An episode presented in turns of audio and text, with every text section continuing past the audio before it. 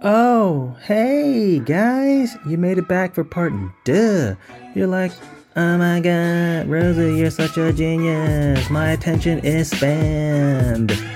But thank you for coming back to part two. Now, if this is your first time listening to this episode, you're like, there's a part two? Yes, you've stumbled upon part two. So please go to part one and listen to our interview with Kate Moore, New York Times best-selling author. This is a very special episode, so please continue on listening to part two or go to part one. Oh yeah, don't forget, we are the most entertaining radiology podcast. So let's start the show. I know you could write about anything you wanted to. You could do, you know, history. You could do uh, sci-fi. You can do fiction, nonfiction, whatever. There's you, it, the opportunities are endless. Why Radium Girls? What brought you onto their story? this is such a passion project for me and the way the book came to be is just so serendipitous so i came to their story through directing a play about them. I didn't really know their story before and i literally i had just done my directorial debut um, in theatre. I loved it. Um, i directed a production of blood wedding. This was back in spring 2014 and I loved it so much that the next Saturday, like following the show closing, I was on my sofa in London Googling great plays for women. And a play that came back was a play called These Shining Lives by Melanie Marnich. And it's about the Ottawa, Illinois dial painters. And I thought the story sounded amazing. You know, strong women fighting for justice. It's got heartbreak, it's got tragedy, but it's also got strength and courage and resilience and dignity. It was just amazing. And so I ordered a copy of the script and I read literally just the opening monologue. And I turned to my husband and I said, This is the play I'm going to direct next. Like my connection to the story of the Radium Girls was that immediate. And I knew it was based on a true story. So I did lots of research for my production and discovered through that that though there were a couple of more academic books on the topic, there was no book that existed that was actually about the radium girls themselves, the actual real individual women who had gone through this experience of being poisoned by radium paint, by the radium paint they work with, and who had courageously fought for justice despite the fact that they were in this crippling pain and facing, you know, a fatal diagnosis. Um, you know, there was just no book that was actually about the women. And I had basically completely fallen in love with them um, through directing the play and following their story. And I thought it was really wrong that there wasn't a book that was about them and that held them up and remembered them. And so I thought, well, if no one else has done it, you know, why don't I? And that is how the book, The Radium Girls, came to be because I felt so passionately that this women deserved a book like this that tells their individual stories and holds them up as these special women that they are that gives them their voices back. You know, the book, if you read it, is full of first person testimony. It's their letters, their diaries, you know, it's their voices telling you what it's really like to be a radium girl. And that's the book I wanted to write. I wanted to write a book that gave them their voices back. Your timing is so serendipitous because Mae Keane was the last of the Radium Girls and she died in 2014, which That's is right, the year yeah. that you discovered. That is amazing. Yeah. Yeah. Wow. So it was, yeah, it, and, and it has been, as I think I said earlier, you know, the greatest privilege of my life to be able to go on this journey with them. And I'm still amazed that the book has the reaction that it has and that I get to talk to lovely people like you about these brilliant women. Um, you know, all those years after sitting on that sofa, Mm-hmm. you know, here I am still talking about them. I just think it's really, really special. Yeah, you really did an incredible job just bringing their stories uh, to life. Um, you know, the you. excitement from, you know, uh, what was going on in the early 1920s. Um, you know, women just start getting, uh, you know, the right to vote and being able to hold jobs and, um, you know the the glitz and glamour um, literally that was offered as a to be a radium dial painter at the time. Um, you know it's it be like one of us being a you know doing our dream job of x-ray techs.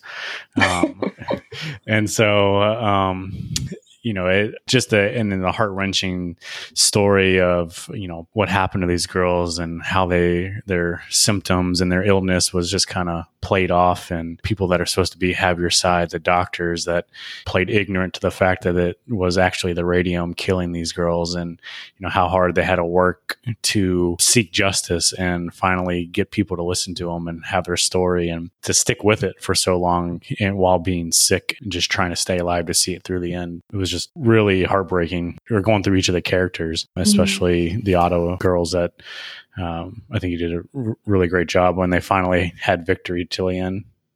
Thank you. Thank you. They did a great job. That's you know, uh, yeah, yeah. Non, you were able to share the story, you know, right? You, yeah. You can only write the story that that they lived. So you know they they did a great job, and it was a gift for me as a nonfiction writer. You know, and a nonfiction writer who tries to write a nonfiction book that reads like a novel. You know, the fact that they had that glorious mm-hmm. ending, you know, is what makes it what is what makes the book, but it, it's what makes the story and makes the history so special.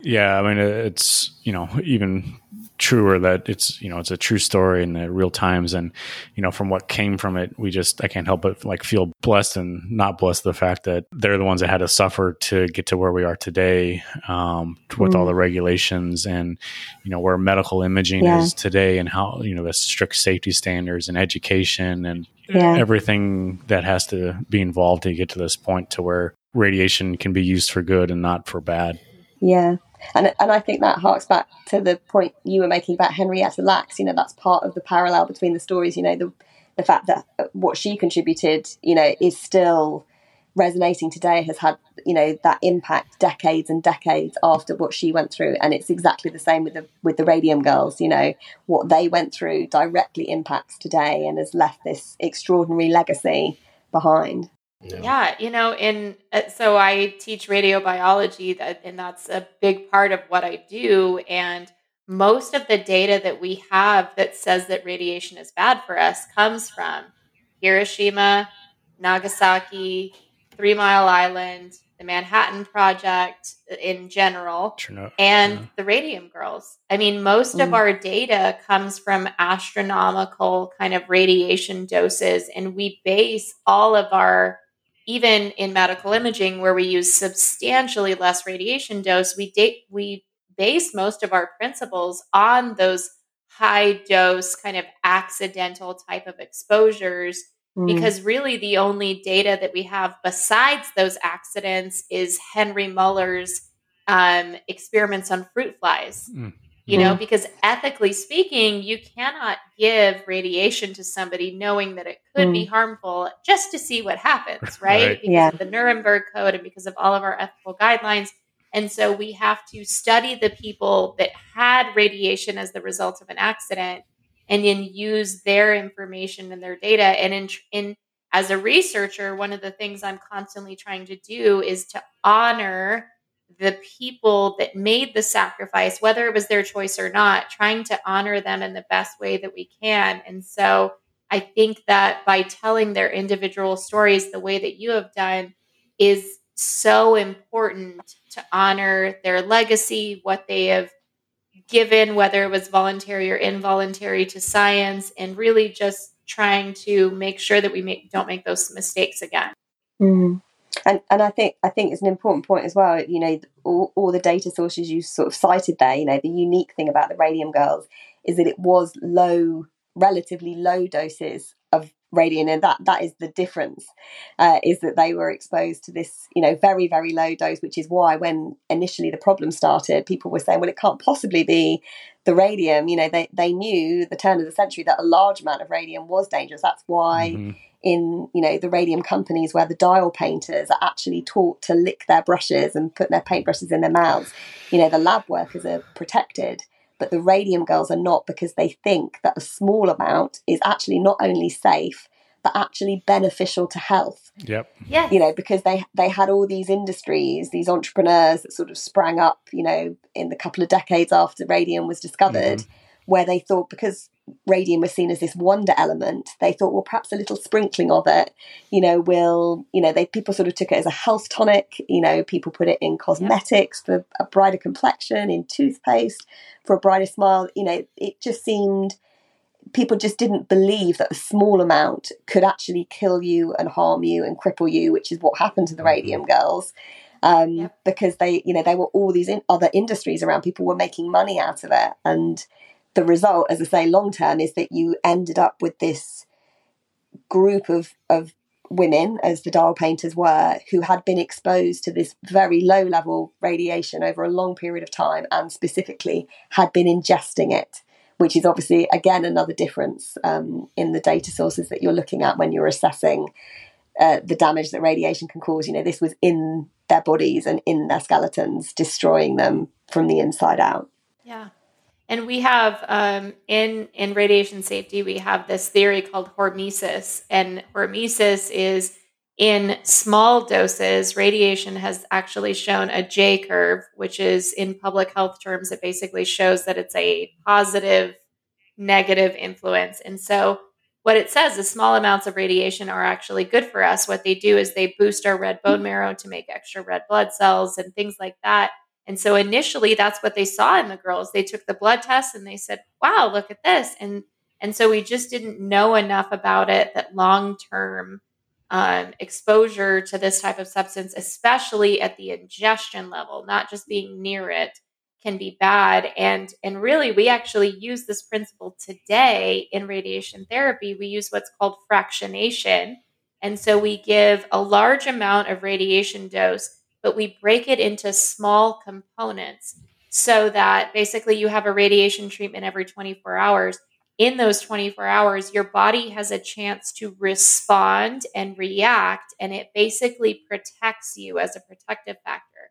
So, even though it's different, we've still learned so much from the radium girls that we're able to use, even if it, we learned what not to do. We're, we've still learned so much that we're able to do and to be able to honor them really and honor the the data that they provided.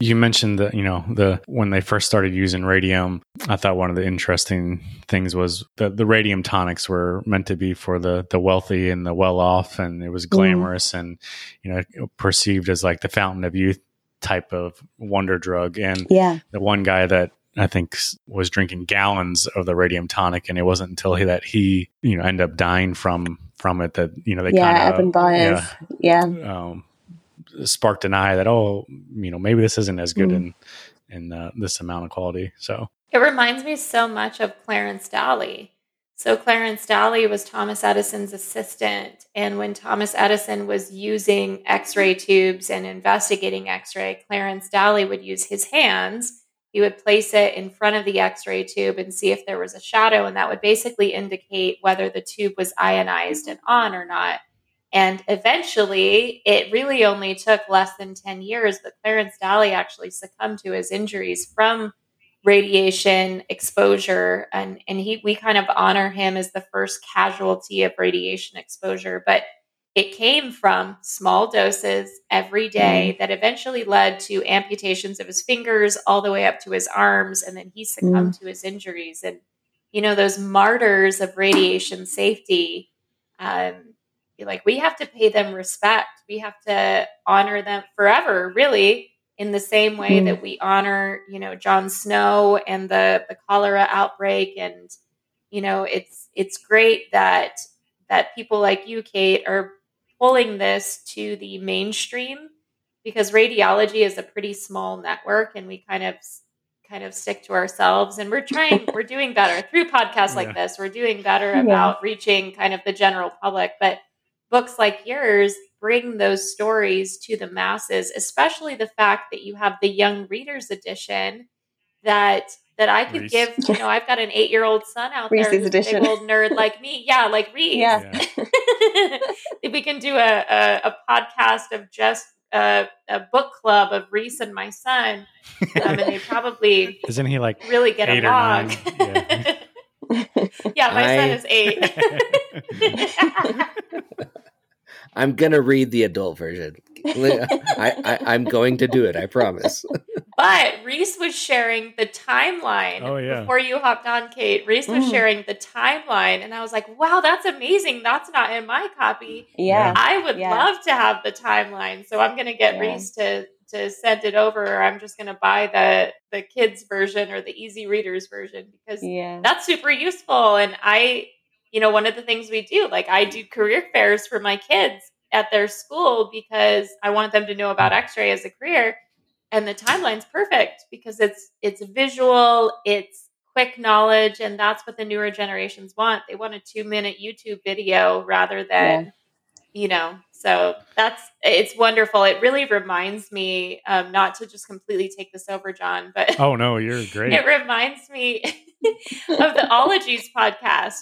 So the Ologies podcast with Alie Ward is one of my favorite podcasts of all time. She's a guru. Her and Marc Maron basically started what podcasts are, and she does like a kids version of each podcast she does because it's all ologies. So radiology, um, immunology, all of these things. And she does a kids version of each episode because she found that kids are just as interested as adults are. And sometimes they need it, you know, at a safer level for their mm. understanding. So I love that you have the young readers edition. Yeah. I, I think it's really special. So what we found when the adult in inverted commas version came out is that actually a lot of high schoolers were reading it. You know, as I say, as a nonfiction writer, I try and write books that read like novels. So if you pick up the Radium Girls, yes, it looks massively fat because it's got loads of end notes at the end, and it is a long book. But it's written hopefully in a really sort of page turning, you know, short chapters, compelling way. You know, the characters are very accessible. It should hopefully read like a novel. And and actually we found that a lot of high schoolers were reading it, but as you say, there was interest from younger readers, but they didn't necessarily want to read such a fat book, and they perhaps needed some of the more adult medical legal you know medical complications removing you know i go into quite intimate detail with you know particularly some of the gynecological issues that some of the women had. You know that wasn't that's not suitable for a younger readership. And so we Sure. streamlined uh, some of the characters. So it's a it's a simpler but still very uh, you know impactful read. I actually if you if you compare the two there isn't much change in the content. I've stripped things out but i haven't like what remains is what's in the adult book if that makes sense so it's only Right. cuts it's not rewriting Mhm. if that makes sense so Yep. the storyline the ups and downs the twists and turns are identical to what is in the adult version plus as we say things like a glossary of terms a timeline of events lots more pictures so um, yeah it was such a such a gift to be able to do it to expand the story to a younger readership who as you say are still interested in you know these sometimes gory sometimes horrifying yet also inspiring stories from history Certainly. Reece was actually saying that he um wished there was a coloring book section in it. He, he wanted he wanted I- to paint his own dial. and I- uh, I was going to say, just don't use radium paint. It's There, there- there's a there's a clock face there. in the back. I got my colors, my, my crayons started coloring. he was wondering why I wasn't going That's in a great dark. form Yeah. of therapy, Reece. Yeah. You can you can color, and it's a really good calming mechanism when you're Yeah. feeling stressed. And No, I. I, I after talking about it, I'm just really excited that I get to go back and read it again via director's cut. You know, uh, we right. That's exactly what it is. It's like yeah right moving on um, what did you find in your research and writing the book was there anything that was like just so striking to you about their stories that kind of couldn't let go was there any like one story in particular or one ca- or one girl that really just was i guess the most touching or influential on your writing I, I mean, I always find it really hard to to single out the women because you know I do write about a group of women in Mhm. the book, and I do go on their individual stories. So you know, every single woman was impacted in a different way, whether it's her mental health, whether it's her struggle with her fertility. You know, Mhm. all of them have their own journeys that I walked with them, you know, intimately and researching and, and then writing it for the book. But if you if you pin me down, I always say that there's two that I think especially stand out. Um, from New Jersey, a dial painter called Grace Fryer. Mm, Grace Fryer was the linchpin really in the first legal case. Um, and she was an extraordinary person. You know, she was 18 when she joined the dial painting studio. She was one of the cohort of dial painters who joined during the First World War. And uh, very much, you know, the, the sort of radium dial painting industry exploded during the First World War because there was suddenly this demand for glow in the dark mm-hmm. dials, mm-hmm. you know, whether that's soldiers' uh, watches, whether it's the dashboards of ships and planes and automobiles, you know, they just, they needed more and more workers. And Grace Fryer was 18. She was very smart. She was, um, you know, at that time, she actually, when war was declared, she had another job that paid the same as dial painting. And dial painting was one of the most lucrative professions a woman could have at that time. They were in the and top 5% of female wage right. earners nationally. So, but she quit that, you know, just uh, just as much, but she quit it to join the studio because she wanted to do her bit for her country. So this is the kind of woman she was. You know, she was she was patriotic. Um, she was hardworking. She was brilliant. When she eventually left dial painting, she rose to become the head of her department in a bank. I just think, you know, everything you learn about her, you just think she was ex- extraordinary as a person, you know, ahead of her time and so smart. And she was the one who, when everything was against the women, when they couldn't get a diagnosis, when every lawyer said, no, you don't have a case, or we can't win this case for you, even if, you know, we can't think of a way of, uh, of, of winning it for you, even though clearly there's, there's, you know, been something heinous that's gone on here. Grace was the one who kept knocking on doors, who refused to take no for an answer. And it was thanks to her that, you know, they did finally get a lawyer and embark on this landmark legal case yeah, to try to hold their employers responsible and also to you know raise awareness of, of the fact that this was going on as well you know to protect other women and other workers so grace i think was extraordinary you know for that reason mm-hmm. in particular because she really led the charge and the fight for justice and the other woman who really stands out to me personally and i think to most people who read the book as well is a woman called catherine wolfe donohue mm-hmm. who comes from illinois because there's two centres of dial painting i write about in the book uh, in New Jersey and in Illinois. And Catherine is very different from Grace in a way. She was very quiet. Um, she was very family oriented. She um, just wanted a quiet life, really. Just wanted to, you know, love her husband, love her children, do a good job, be in the community. She was very religious. You know, a, a, a very different kind of makeup of person, I think.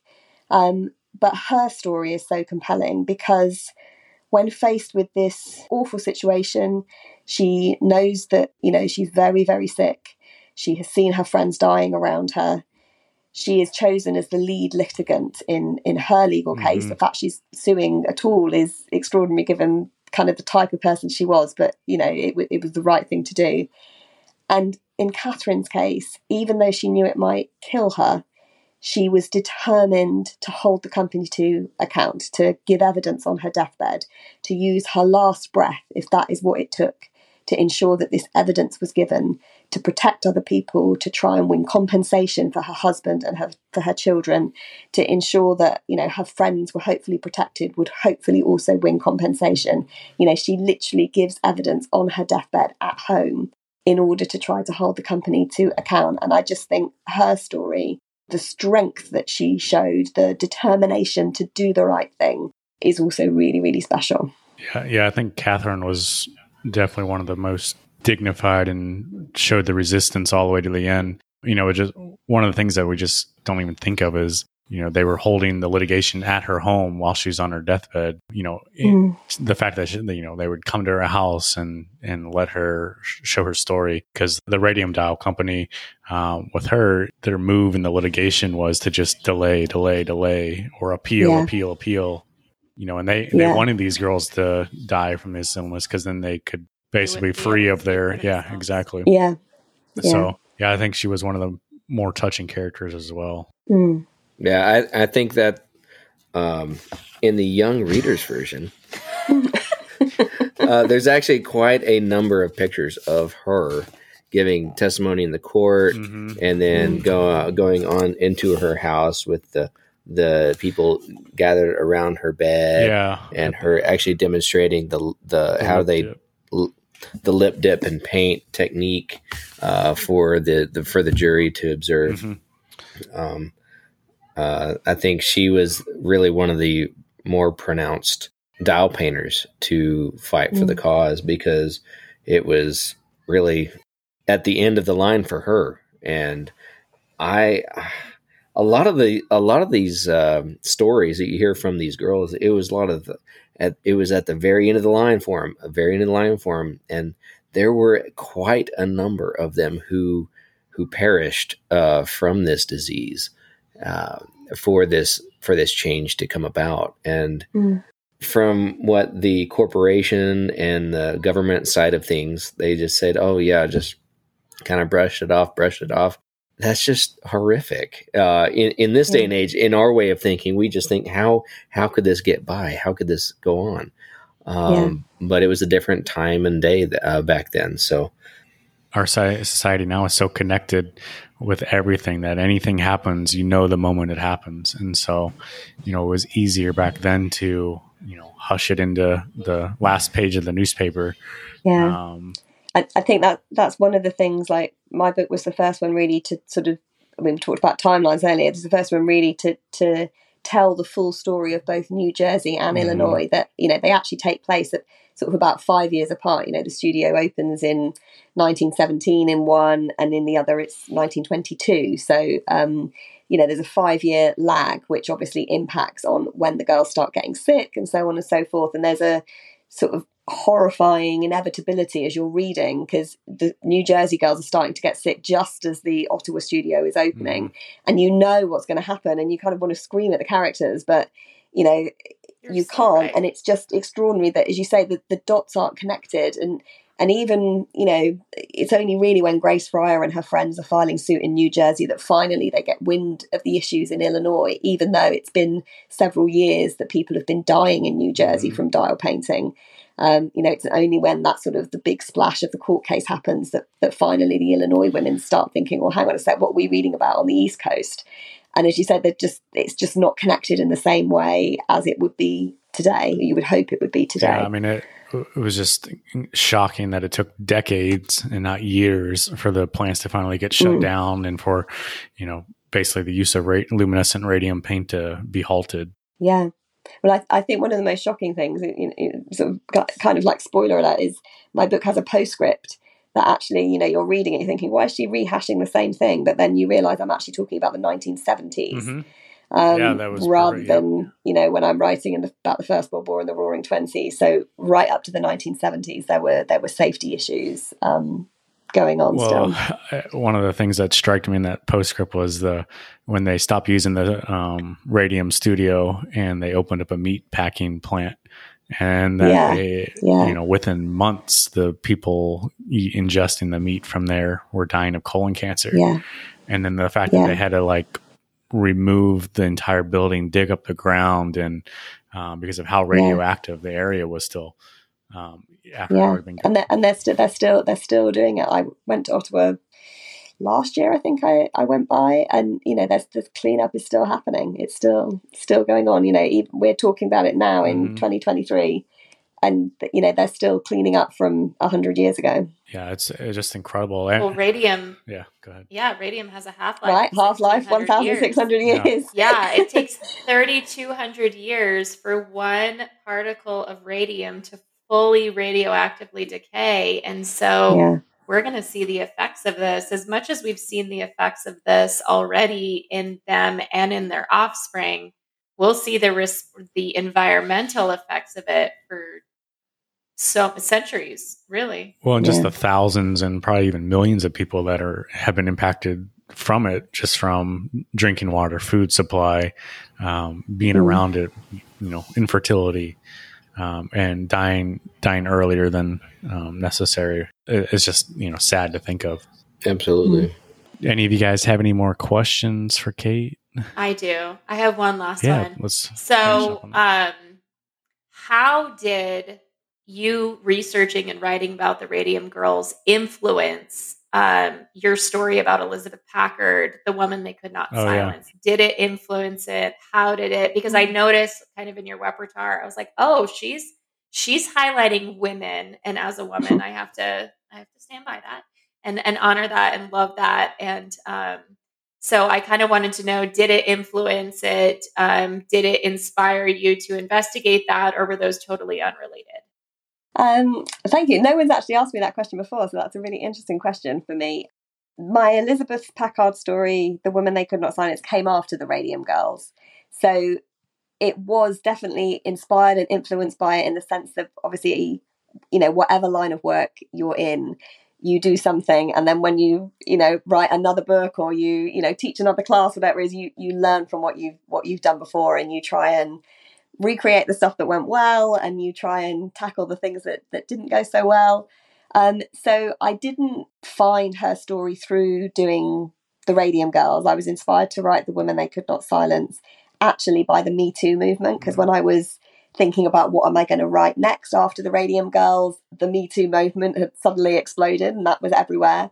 And I knew obviously I, you know, I'm writing history, so you know, I didn't need to be, and it didn't need to give the women who were speaking out a voice because they were using it, you know, loud and proud.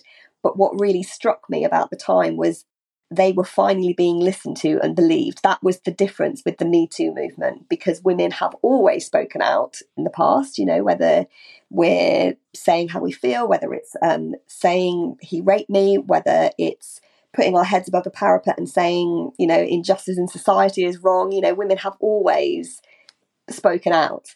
The difference with the Me Too movement was we were believed. That's what right. like set mm-hmm. the world on fire. Yep. And so that got me thinking, well, how have women been silenced and discredited in the past? You know, what are the techniques that have been used to silence those women who speak out? And as I was thinking about all these ideas, I was like, it's the allegation that we're crazy.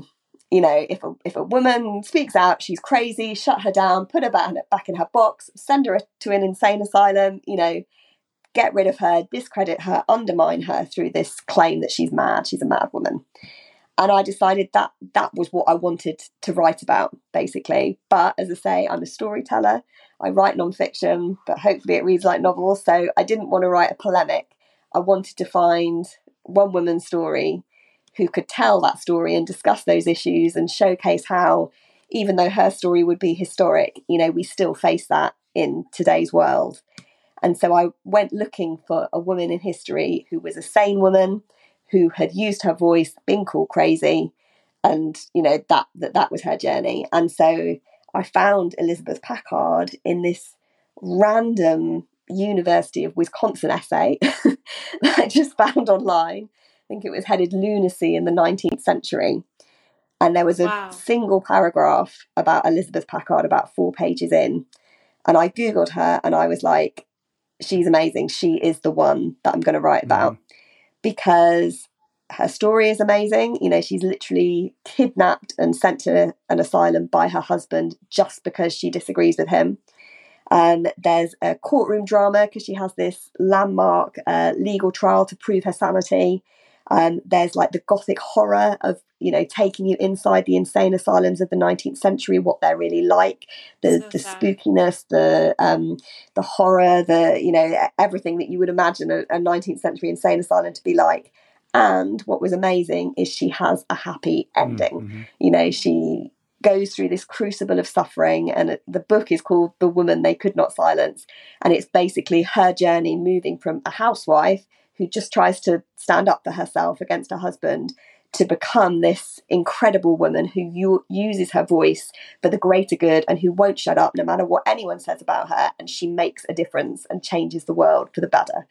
So uh, and and the biggest gift of all is that she was this amazing writer and she kept journals in the asylum and she published her memoirs and so i had this amazing gift of first person material just as i did with the radium girls that I could write her story and, as I say, give her her voice. You know, it, it, her voice was always there in, in the records, in the books that she'd left behind, in the journal she'd kept. But no one had ever sort of put that megaphone to her mouth before and allowed her to tell her story and to uh, let this story sort of have impact. So, in terms of your question about, you know, how did the Radium Girls impact on that? Well, I think there's there's definite sort of overlap in terms of me trying to give important powerful women who've made a difference in our world a platform and a voice to try and tell their story in an accessible way that will engage you know readers today and and make you realize how special and important they are. I think the key the key thing and it's a funny thing to say about the link between the two is that one of the criticisms of the radium girls that people kept telling me was that there were too many women in it Hmm. Um, you know, if you look oh, at the uh-uh. beginning of the Radium Girls, it's like a cast of characters that's like. Was you know, it? Send me their name. I'll go after them.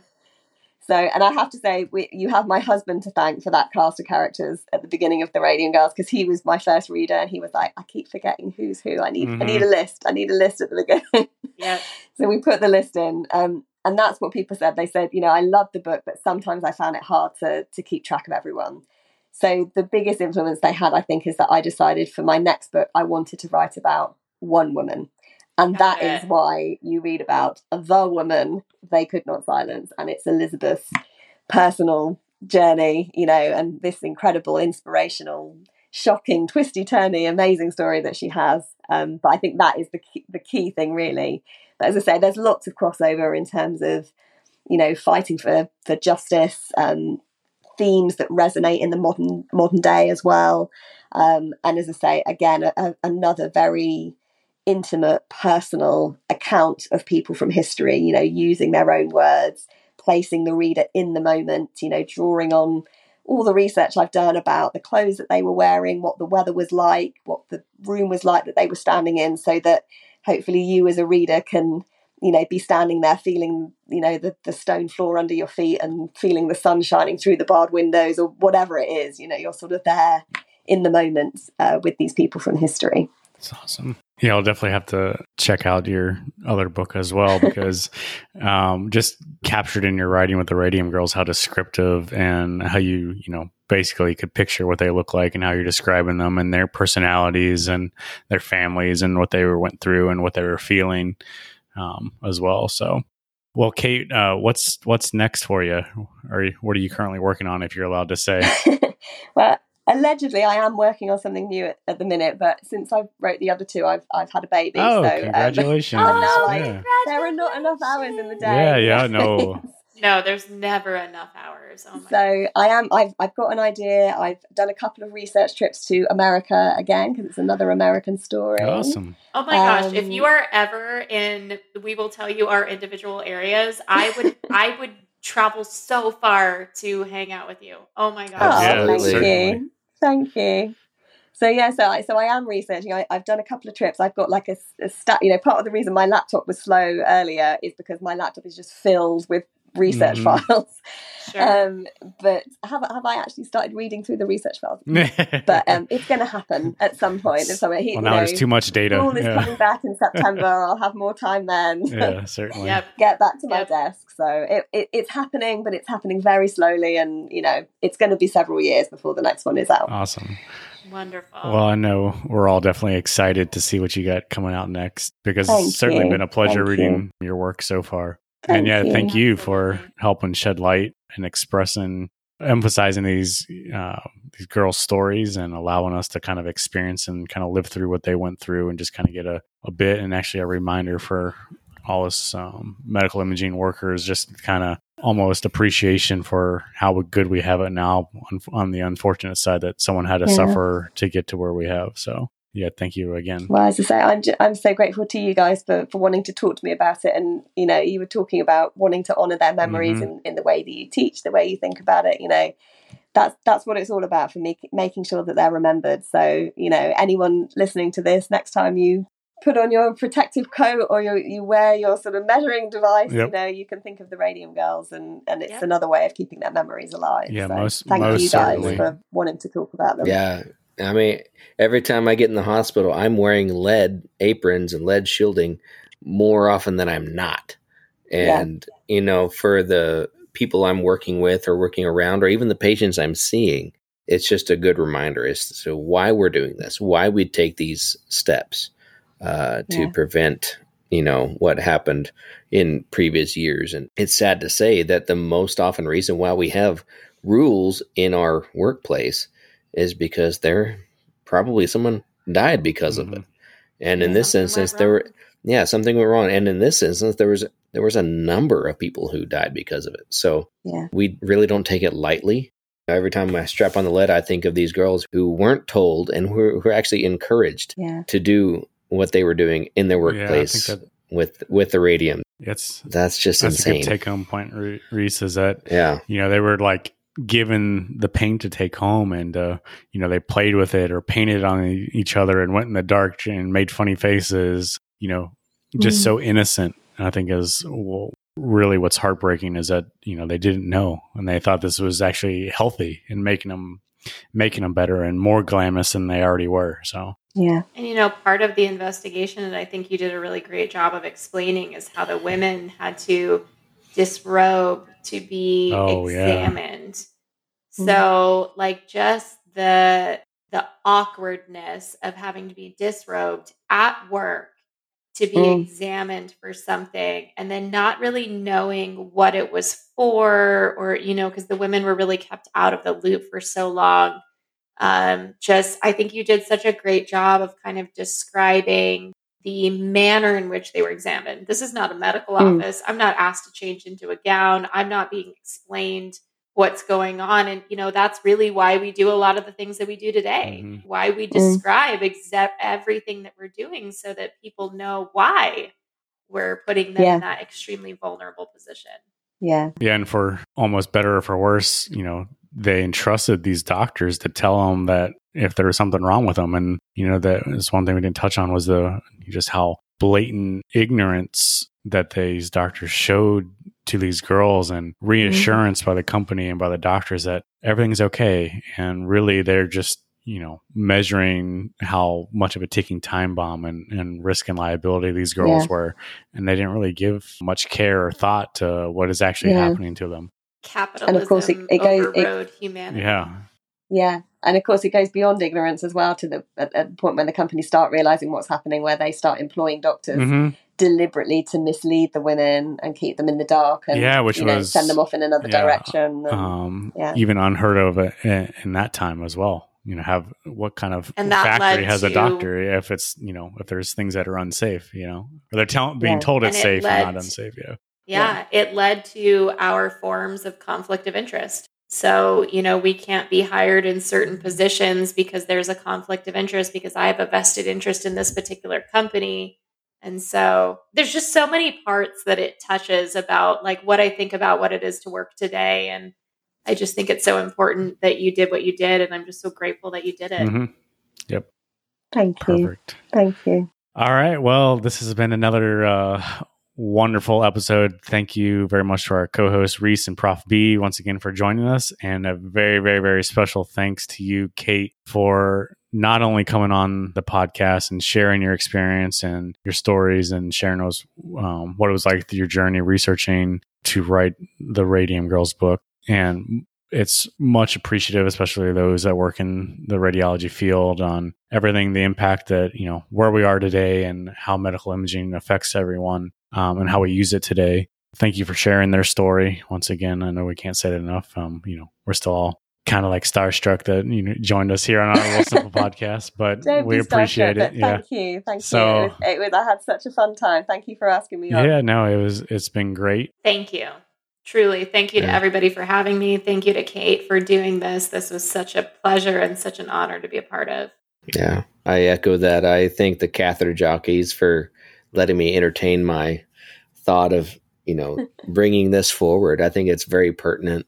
Um, and Kate, thank you for answering the call to to join us. I think that's My pleasure. really excellent uh, to sit here and, and visit with you one on one about about the radium girls and the dial painters and the struggles that they went through. My wife actually keeps asking me uh, because of previous uh, catheter jockeys episodes historically uh, has been about Chernobyl, and now I'll talk about the Dial painters. And and uh, my wife keeps uh, asking me when we're going to talk about something that's not so depressing because she she wants to know something fun and and, and, and enlightening about about radiation. I was like, well, there's really not not there's not one. It's not So- fun. I'll tell you it's not fun. There's not much with radiation in history that has uh, turned out No. well. no, no. and and I and I appreciate her for trying to find something relatable Yeah. that we can connect on after the kids go to sleep. But there's really nothing enjoyable about radiation. Uh, so. so That's awesome. All right, everyone. Well, thanks again for joining us another episode. If you haven't already, please go check out and buy Kate Moore's book, The Radium Girls, and also The Woman They Could Not the, the young, yeah, yeah, the run, the Yeah. young readers. Yeah, young. You know young I'm going to donate that to my kids' school now. You know, like 100%. I'm going on. I'm going to buy it right now, and then Monday morning I'm going to show up at their school Yeah. with a donation. Yeah. I I need to go buy the R-rated version. Reece is also short on coloring pencils as well. If anyone wants Yes. to donate some, he's got a lot. It's back to school time. You can get them for like 50 Yeah. cents at any local large store that I will not name individually. Uh, Thanks, guys. Love you. all right. Once again, take care. Thanks again for joining you. us. All right. Kate, appreciate it. Thank you so much. All right. Bye. Bye.